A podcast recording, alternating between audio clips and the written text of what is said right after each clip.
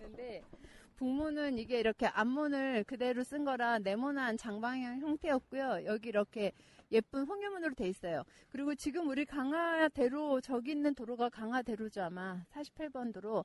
근데 저게 나기 전에는 이 서문을 통해 가는 길이 강화의 중심길이었어요. 왜냐하면 우리 이렇게 내려오면서 성덕 보면 이 안쪽이 궁궐이 있고 중심지라고 했잖아요. 그러니까 당연히 이 서문을 통해서 가는 길이 중심지였겠죠.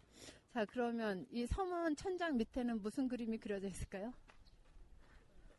다 아시잖아요. 백호가 그려져 있어야 되잖아요. 근데 여기 서문은 참 마음에 안 드는 그림이 있더라고요. 가서 보실까요? 호랑이는 호랑이에요. 자, 이 호랑이는 좀 죄송하지만 성문 밑에 있는 백호, 사신의 백호라기보다는 그 미래를 예언하는 집에 갔을 때 볼 수 있는 그런 호랑이 같아서 어 저는 개인적으로는 별로 안 어울리는 듯합니다. 네. 그래서 여기가 이 길이 아마도 강화도의 그 중심 길이 아니었을까 하고요. 그다음에 서문 바깥에서 이쪽을 보시면 여기 성곽이 보이죠? 이쪽으로 와보세요. 여기 이렇게 성곽을 약간 복원을 해놨고요. 저 위로 가파르게 올라가는 길이 이제 남문으로 남장대로 가는 성곽길이에요. 그 다음에 이쪽에 그러니까 이 성곽에서 왼편으로는 연무당 예터라는 곳이 있어요. 그래서 연무당은 어떤 곳이냐면 다 잘 아시다시피 우리나라가 강화도 조약을 맺은 장소. 그러니까 일본과 처음 우리나라가 근대 조약을 맺은 연무당 예터가 있는 곳입니다. 그러니까 강화의 완전 중심지죠. 그리고 옛날에는 이 성문으로 통해 가는 이 길이 중심길이었기 때문에 여기에 장작을 소 달구지에 이렇게 가득 높이 쌓고 그러니까 아마 성문을 치진 않을 정도로 그 정도 높이 쌓은 달구지가 10여 대씩 줄지어서 갔다고 해요. 그러니까 저 안에 중심 지역에 사는 사람들의 땔감을 대기 위해서. 네. 자, 그리고 아까 동문을 혹시 지나친 거 기억하세요? 차가? 그 연미정에서 고려 궁지로 올 때 동문을 살짝 지나쳤거든요. 그래서 서문에서 쭉 가서 동문으로 가서 밖으로 나가면 연미정이잖아요. 근데 연미정은 아까 처음에 말씀드렸듯이 배가 천여철씩 기다리고 있던 이런 곳이에요. 이제 밖으로 짐을 나르기 위해서 그러니까 이 길이 굉장히 많이 이용됐을 것 같아요. 네. 자 그러면 이제 서문과 이쪽 설명은 여기에서 네 이제 강화산성입니다. 여기 오다가 고려궁지 보셨죠? 그래서 어, 고려가 몽골의 침입을 받아서 이쪽으로 오세요. 여기 앉으셔도 될 것 같아요. 사람들 안 지나가니까. 음. 어, 또 이렇게 앉아서 수업 듣는 건 참 낯선. 예. 자, 이게 고려가 몽골의 침입을 받아서 강화도로 왔는데, 강화도로 와서 성을 쌓았어요. 처음에 쌓은 성이 외성이에요. 그래서 아까 우리 그 연미정에서 철망으로 쳐서 바닷가, 그러니까 동쪽, 김포 쪽으로 쭉 해안가를 따라서 외성을 쌓았고요. 그 다음에 고려 궁터, 아까 거기 본데 고려 궁을 세우면서 그 궁을 중심으로 내성을 쌓았어요. 그리고 나서 나중에 그 외성과 내성 중간에 중성을 쌓게 돼요. 그래서 이 강화산성은 그 중에 내성이라고 생각을 하시면 됩니다. 그래서 어 고려가 여기 고려 궁터 고려 궁궐을 짓고 한 40년 살았잖아요. 근데 그 사는 동안에 정문 이름이 혹시 뭔지 아세요? 고려 궁궐지. 정문 보시면 승평문이라고 써 있어요. 그래서 그 승평문은 고려 궁성의 정문이었어요. 개성에 있던. 그래서 황성에 있는 정문이 광화문이었고 거기를 하나 딱 들어가서 가면 또 문이 하나 나오는데 거기서부터 궁성이 시작되는데 그 문 이름이 승평문이에요. 그럼 이름을 똑같이 지었다 해서 알 수 있듯이 여기에 와서도 개성에서 살던 똑같은 걸 다 누리고 싶었던 거죠. 자, 그러면, 어, 그때가 최후 정권이었던 것 같은데, 최후 정권인데, 최후가 강화도 천도할 때 개성에 있던 귀족들이 모두 찬성했을까요? 대부분 반대했어요. 어, 결사 반대를 했는데 최후가 나중에 협박을 하죠. 며칠까지 안 떠나면 가만두지 않겠다. 그래서 자기 짐도 다 실어보내고 그때 이규보는 어떻게 했을까요? 네, 여기 보면 찬양하는 시가 나와요. 제가 그걸 보고 아 이규보가 정말 줄 떨어진 다음에 줄 잡기에서 엄청 애를 쓰는구나 알 수 있는데 어 어디 있더라? 여기 보시면 뒤에 예. 천도는 예로부터 어렵다 하였건만 하루아침 공 굴리듯 쉽사리도 옮겨왔네. 강산의 안팎에 수만 집 앉아있는 옛 서울터보다 얼마나 더 좋은가. 8페이지에 나오는데요. 제목도 그렇죠. 경사스러운 천도를 생각하며. 자, 이렇게 해서 이제 천도를 하게 되고 최후 정권이 강화도에서 살게 되는데 그때 유교보가 이렇게 경사스러워하고 최후 정권에 충성을 바칠 만큼 좋은 정권이었나는 아니었어요. 그래서 그 남아있는 이야기 중에 제가 기억하고 있는 게 승평문 앞에 이제 백성이, 일반 백성이 와서 잣나무를 놓고 요즘 말로 하면 시위를 한 적이 있는데 그게 어떻게 된 거냐면 최후가 어, 개성에 있는 나무도 뽑아와서 심기도 했고요. 이제 특별히 그 잣나무 관련해서는 안양, 안양에서 잣나무를 뽑아오게 했어요. 안양은 여기에서 꽤 멀죠. 배를 타고 가야 됐겠죠. 그래서 근데 그때가 한겨울이었어요. 그래서 잣나무를 뽑아오면서 인부들이, 그러니까 백성들이 죽은 사람이 생겨요. 그래서 이 나무 때문에 사람이 죽으니까 어, 같이 일하던 백성들이 화가 난 거죠. 그래서 잣나무를 가져다가 승평문 앞에 집어 던지고 써붙였다고 해요. 승평, 그러니까 나무가 중요한가? 사람이 중요한가? 근데 이제 그리고 또 최후는 어떤 일이 있었냐면 뭐 인가 민가 백채를 허물어서 자기 집을 짓고 그래서 그런 것 되게 되게 단적으로 드러나는 게 어, 강화도로 옮긴 정권 주체들이 결코 어, 사직을 보존하기 위해서 백성의 편안, 평안을 위해서 강화도에 천도한 건 아니라는 거죠. 근데 이규보가 만약에 강화도에 와서 궁궐을 드나들었다면 아마 서쪽에서 오지 않았을까 싶어요. 하음, 하음에 살았다고 했는데 그게 서쪽, 저쪽, 하전면 쪽이거든요. 그러니까 서쪽에서 와서 드나들지 않았을까. 근데 아마 이규보는 저 승평문이란 현판을 드나들면서 자기가 개성에서 그 승평문을 건너기까지의 과정을 생각하지 않을 수 없었겠죠. 그래서 아까 우리 연미정에서 이규보가 자기 그 하나 남은 끈 잡을 수 있는 유일한 지공거가 사망을 하고 얼마나 시리에 빠졌을까 생각을 했는데 그때 마침 아버지도 돌아가셨어요. 근데 예전에 보면 부모가 상을 당하면 한 3년 정도는 관직에 나가지 않죠. 관직에 있던 사람도 물러나와 있잖아요. 그래서 그때 뭐 한 3년 정도는 어차피 관직에 나가기 힘든 시기였다 생각을 해도 그 뒤에도 관직에 나가는 게 만만치가 않았어요. 근데 그때 이규보만 그런 게 아니라 무신정권 시기에 과거 급제자들이 관직에 나가려면 평균 뭐 한 15년, 18년 정도 걸렸다고 해요. 왜냐하면 공정한 인사가 이루어지지 않았으니까. 그래서 특히나 연줄이 계속 중요했고, 그래서 이규보가 이때 이제 한 사람한테 자기 구관을 청하기, 그러니까 관직을 구하기 위해서 올린 시 중에 버들 유씨를 가진 유승선이라는 사람한테 쓴 시가 있는데요. 중앙박물관에 전시가 돼 있더라고요. 그 시 귀절이 그래서 뭐 금림에 들어가고 싶은데 어, 긴 버드나무 가지가 필요하니까 나한테 좀 이렇게 대어달라라는 내용이에요. 그래서 금림이면 궁궐이죠. 버드나무면 이, 이 사람의 성이 유씨니까 당신의 힘을 좀 빌려서 나 좀 청거해 주시오라는 거예요. 자, 이렇게 하면서 좀 굉장히 힘들게 살았어요. 그리고 여기 보시면 대군거사라는 이름이 나와요.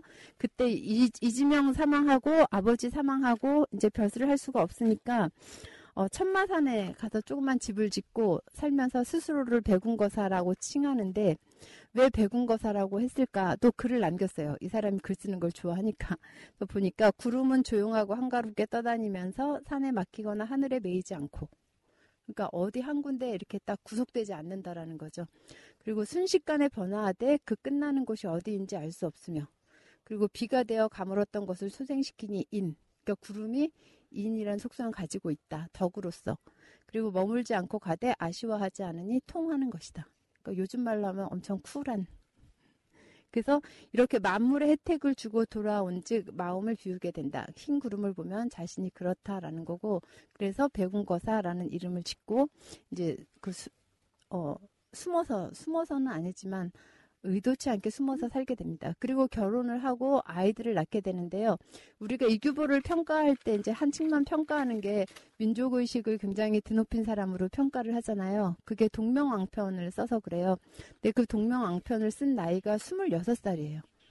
그리고 이때가 이 사람이 이제 쓴 동기를 보면 옛날 삼국사, 그러니까 김부식이 삼국사기를 짓기 전에 있었던 구 삼국사를 읽어보니 거기에는 고구려가 이렇게 이렇게 생겼다는 이야기가 나왔는데 김부식의 삼국사기엔 나오지를 않잖아요. 그래서 그것을 읽고서 다시 정리를 한 거예요. 그래서 이규보가 말하기를 처음에는 정말 이게 뭐 믿을 수 없는 이야기, 뜬금없는 이야기라고 생각했는데 세 번 거푸 탐독하고 나니 점차 그 근원에 이르게 되고 환상이 아니고 성스러움이고 귀신이 아니고 신이었다. 그래서 우리 민족이 나라를 창업하는 아주 신성한 이야기였다라고 하면서 우리가 알고 있는 그 고구려 주몽, 유화부터 주몽, 그다음에 와서 결혼하고 하는 이야기들이 다 나와 있어요. 그래서 그 동명 왕편을 쓰고 그리고 나서 이제 좀 있다가 아들이 출생을 합니다. 아들 이름이 삼백이에요. 근데 이규보가 애들을 몇 명 정도 낳았을까요? 많이 낳았어요. 사남 삼녀, 오남 사녀. 그래서 한 사남 미녀구 두 명이 더 있었어요. 근데 두 명은 기록에 나와 있지 않아요. 그래서 한 명은 시 속에만 둘 다 시에는 등장해요. 그래서 한 해는 네 살 때 죽은 딸이 있는데 그 딸이 기록에 남아 있지 않고 또 하나는 13살 때 스님이 되었다가 죽은 아들이 있는데 그 아들이 기록에 남아있지 않아요. 그래서 다 합치면 약 8명의 자녀를 낳는데 그 중에 한 아들이 300이죠. 네, 그럼 300이 이야기만 하고 옮길게요. 근데 이 아들 이름이 300이가 왜 300이냐면, 자, 유규보가 아들이 태어난 날, 아까 오세재라는 사람 기억하시죠? 오세재 형이랑 어, 시 시합을 하고 있었어요. 300운을 쓰는 거. 그러니까 한자를 딱 던져서 거기에 맞춰 쓰는 게 하나의 운이라고 치면 그걸 300번 하는 300운시를 쓰고 있었는데 300운시를 쓸 때 아들이 태어났다라는 이야기를 듣게 돼요. 그래서 얘 이름을 300이라고 짓습니다. 근데 이 300은 물론 아명이에요. 나중에 이름은 관인가 이래요. 근데 이 300에 대해서 나중에 쓴 글을 보면 이름을 괜히 300이라고 지었다. 막 후회하는 게 나와요. 그래서 자기는 이 300 운시를 지면서 태어난 아이라 너도 이렇게 글을 열심히 잘 해라 라는 의미에서 300이라고 지었는데 이 애가 어릴 때부터 술을 마시는 거예요. 누군데 누구 핏줄인데 그래서 이규보가 뭐라고 후회를 하냐면 괜히 300이라고 지었다. 얘가 술을 300잔을 마시려나 보다. 그렇지만 이때 보면 아들을 아들에 대한 사랑이 굉장히 절절하고요. 옛날 사람들이 남긴 글에서 이렇게 자녀들에 대한 글을 남긴 게 되게 드문 것 같아요. 그리고 보면 자녀들을 요즘에 이규보가 요즘 아빠라고 하더라도 굉장히 칭찬받을 만한 아빠였던 게 애들을 데리고 다니면서 체험학습을 시켜요. 그러니까 뭐냐면 꽃이랑 이런 식물들을 보면 그냥 보고 가는 게 아니라 그리게 하고 기록하게 하고 저것이 무엇이다 알려주고 그다음에 어 뭐 나물 이렇게 작물을 심는 방법 이런 것도 다 알려주고 그다음에 아들 같은 경우에는 친구들이랑 술자리가 굉장히 잦았던 이규보인데 거기 데리고 다니면서 술 따르는 법을 가르치고 그래서 예, 굉장히 자상한 아빠가 아니었나 했습니다. 그래서 이규보가 이제 이렇게 아들 낳고 글 쓰고 하면서 아직 벼슬은 얻지 못하고 벼슬이 항상 목말라 하면서 살고 있죠. 자, 그럼 이쪽에 잠깐 나오셔서 이 북문 좀 볼게요. 이게 강화상성의 북문인데 아까 말씀드린 것처럼 이 북문 딱 보시면 다른 문이랑 다른 곳에 있는 성문이랑 좀 다른 거 느끼실 거예요. 우리 다른 성문에 많이 가보셨죠? 화성이라든가 뭐 숭례문이라든가 그 밖에 여러 성에 다니셨을 텐데 여러 성문과 이 성문이 다른 점이 있어요. 위에가 예? 겹쳐마 뭐 그런 건 아닌 것 같고 자, 찾으셨어요? 이게 뭐가 다른가? 네, 맞아요. 여기가 보면 성문은 거의 홍해문이잖아요. 근데 이거는 홍해문이라고 할 수가 없죠. 그래서 왜 그러냐면 이 문의 출신 때문에 그런데 이 문이 출신, 이 출신이 앞문 출신이에요. 앞문. 그러니까 이게 원래 성문으로 만든 곳이 아니라 앞문이 있던 곳에 이게 숙종 때 조선 시대에 개보수를 한 거예요. 왜냐하면 아까 말씀드린 외성이나 중성이나 내성은 몽골이 이제 강화에 들어왔을 때 다 허물라고 했죠. 그 강화 조건이었어요. 그래서 다 허물어 버렸어요. 그래서 조선 때 인조도 뭐 여기 피난을 왔었고 하니까 국방의 필요성이 강조가 되면서 강화도를 전면적으로 다 성벽이랑은 다 손을 보게 되잖아요. 그때 지은 건데 그때 여기가 앞문 자리였어요. 그래서 그 앞문이었던 걸 살려서 그대로 위에 누각만 만들어서 성문으로 다른 거예요. 그래서 이게 어, 홍해문이 아니라 네모난 문이죠. 그리고 이 안에 들어가 보시면 들어오세요. 여기가 성문 천장이라면 어떻게 돼 있겠어요? 이렇게 나무 목재가 돼서 그림이 그려져 있겠죠. 근데 이게 그냥 앞문에 있던 장대석 그대로 살린 거예요. 예, 그러니까 이 그리고 이 북문으로 나가서 정방향을 바라보면 개성 쪽으로 갈 수 있다 라고 해요. 그래서 이쪽이 이제 북쪽 문입니다. 그래서 이것들은 다 언제 이렇게 새롭게 지어졌냐면 아까 말씀드린 것처럼 조선 후기에 한 번 손 봐줬고요. 그 다음에 연미정에서도 잠시 말씀드렸지만 1977년도에 어, 박정희 정권 때 전적지에 대한 뭐랄까 개량이라고 할까 보수 대대적인 전적지 보수 작업이 있었는데 그때 다 한 번씩 손을 본 곳입니다. 네.